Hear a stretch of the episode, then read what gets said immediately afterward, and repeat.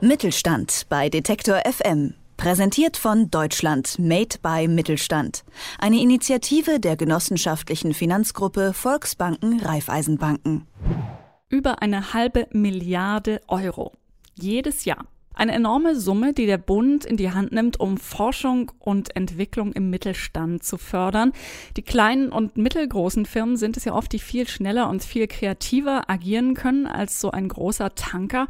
Aber Innovation ist teuer und kompliziert. Den Vorteil, den der Mittelstand da also in der Geschwindigkeit hat, den verliert er gegenüber großen Firmen wieder, wenn es um Geld und Personal geht. Damit der Mittelstand hier also nicht abgehängt wird, stellt der Bund solche enormen Fördermittel bereit.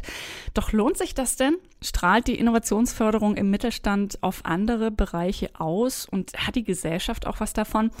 Und wie gut oder schlecht stellt sich der deutsche Mittelstand bei Forschung und Entwicklung, kurz F&E, im internationalen Vergleich an? Am Deutschen Institut für Mittelstandsforschung in Berlin untersucht man solche Fragen.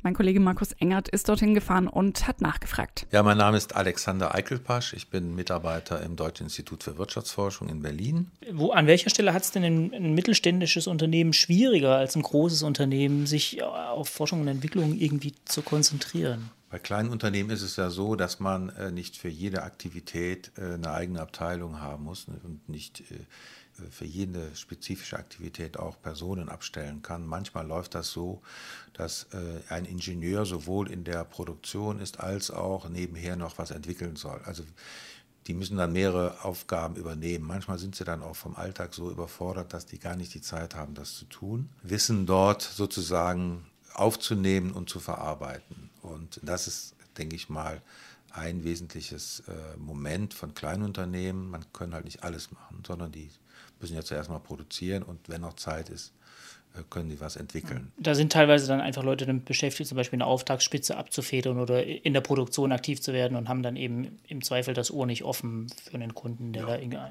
Genau, so würde ich das auch sehen. Äh, und das Zweite ist, ähm, jetzt im Moment vielleicht nicht so dramatisch ist, das sind die Finanzierungsbedingungen.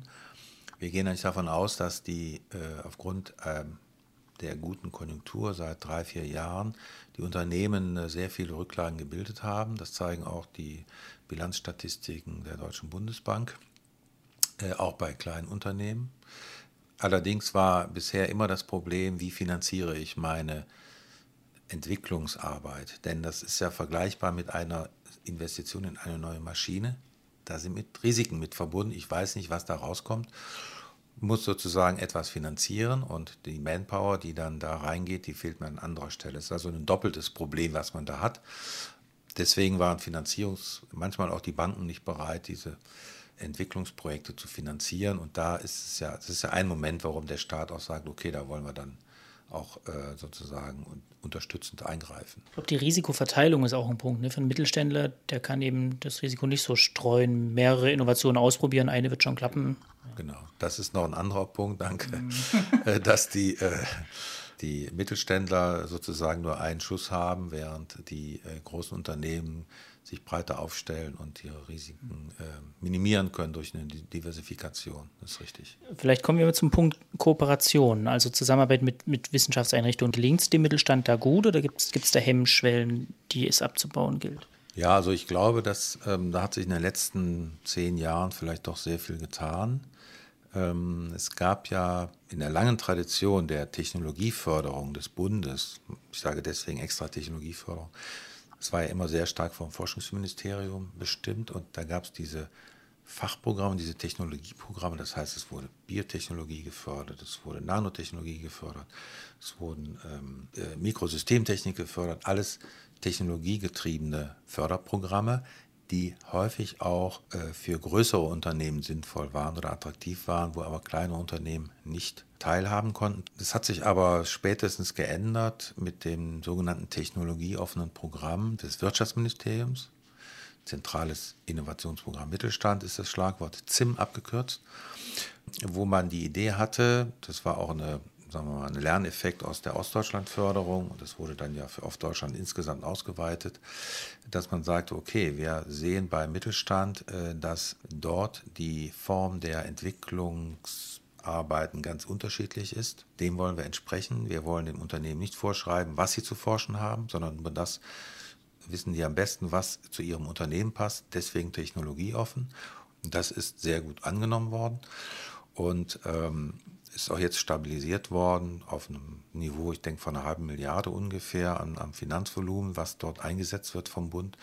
Und ich glaube, das ist ein ganz gutes Modell. Interessante dabei ist, weil die Kooperationen sagen, dass der überwiegende Teil dieser Gelder in Projekte bei den Unternehmen gehen, die sie in Kooperation mit anderen Unternehmen, das sollte man auch nicht unterschätzen, oder in Kooperation mit Forschungseinrichtungen oder Universitätsinstituten vornehmen.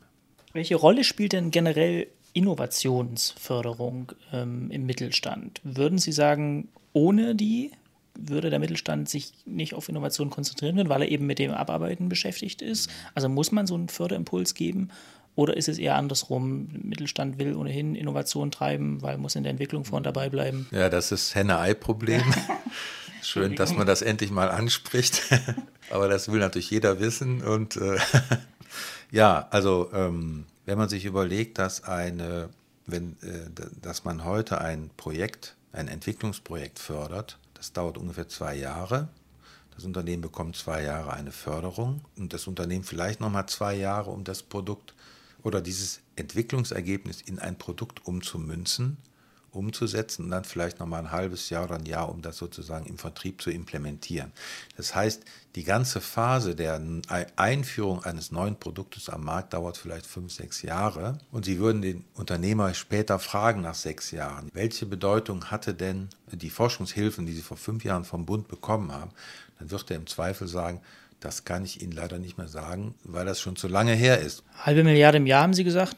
Das ist also nicht wenig. Man muss dann die Frage schon mal stellen, lohnt sich es denn? Also zum einen volkswirtschaftlich und für Sie vielleicht die gemeinere Frage auch gesamtgesellschaftlich. Lohnt sich es da? Ja, das ist eine, das ist eine sehr äh, theoretische, eine sehr ordnungspolitische Frage, wenn man so will.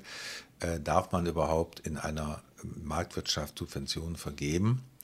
Ähm, ich denke, äh, man kann es auch begründen, gerade im Bereich von Forschung und Entwicklung, weil äh, die gesellschaftlichen Nutzen dadurch entstehen, dass, sagen wir mal, die Nutzen, die sonst Großunternehmen hätten und den, äh, die bei kleinen Unternehmen nicht möglich sind, weil sie aufgrund ihrer Kleinheit oder ihrer Größe dazu nicht in der Lage sind, dass man diesen, diese Waffengleichheit da unterstützt. Das wäre sozusagen eine Begründung, eine sehr theoretische Begründung für die Einführung von mittelständischen mittelstandsorientierten Forschungsförderprogrammen. Strahlt denn so Innovation oder Forschung und Entwicklung im Mittelstand, strahlt das auch auf andere Bereiche aus? Ja, das ist eine gute Frage. Also ähm, es könnte mir vorstellen, dass das auf die Universitäten ausstrahlt, dass dort vielleicht durch diese Zusammenarbeit, sag ich mal, ein stärkere Verständnis, sag ich mal, für wirtschaftliche Dinge äh, in den Universitäten äh, entwickelt wird. Wobei ich jetzt nicht gleich sagen möchte, äh, dass äh, die Hochschulen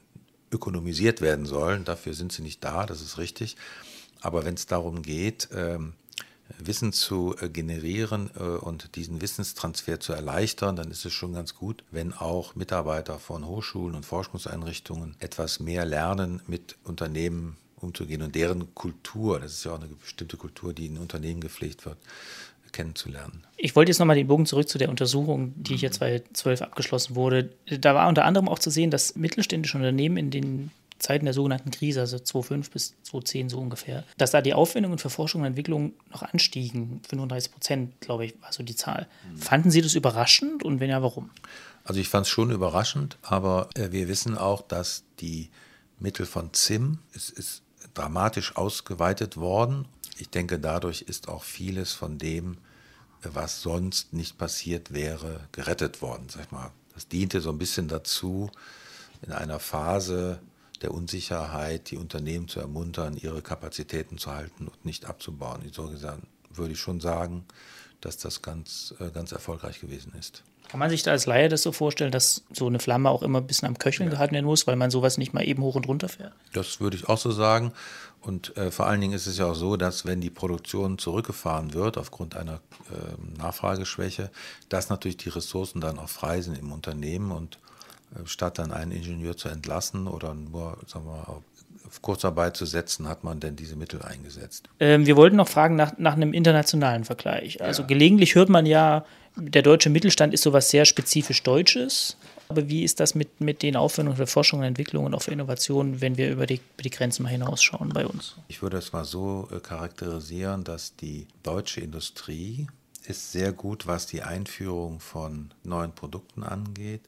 Äh, da liegt, das, da liegt der Anteil derjenigen, die das machen in Deutschland im Vergleich zu anderen Ländern deutlich höher. Also andere, Belgien, Frankreich, Italien, Holland, äh, sind die Innovationsaufwendungen in dem Bereich nicht so hoch. Man sagt ja immer, die deutsche Industrie ist gut, was inkrementelle FE angeht, also die schrittweise Verbesserung von Produkten während ähm, in anderen Ländern diese disruptiven Entwicklungen weitaus besser gehandelt werden, wie in den USA beispielsweise, wo dann ja, revolutionäre Entwicklungen möglicherweise auch eher möglich sind. Das sagt Alexander Eichelpasch. Er untersucht am DIW in Berlin, wie der Mittelstand in Deutschland Innovationen hervorbringt. Über die Forschung und Entwicklung im Mittelstand hat mein Kollege Markus Engert mit ihm gesprochen. Mittelstand bei Detektor FM. Präsentiert von Deutschland Made by Mittelstand. Eine Initiative der genossenschaftlichen Finanzgruppe Volksbanken Raiffeisenbanken.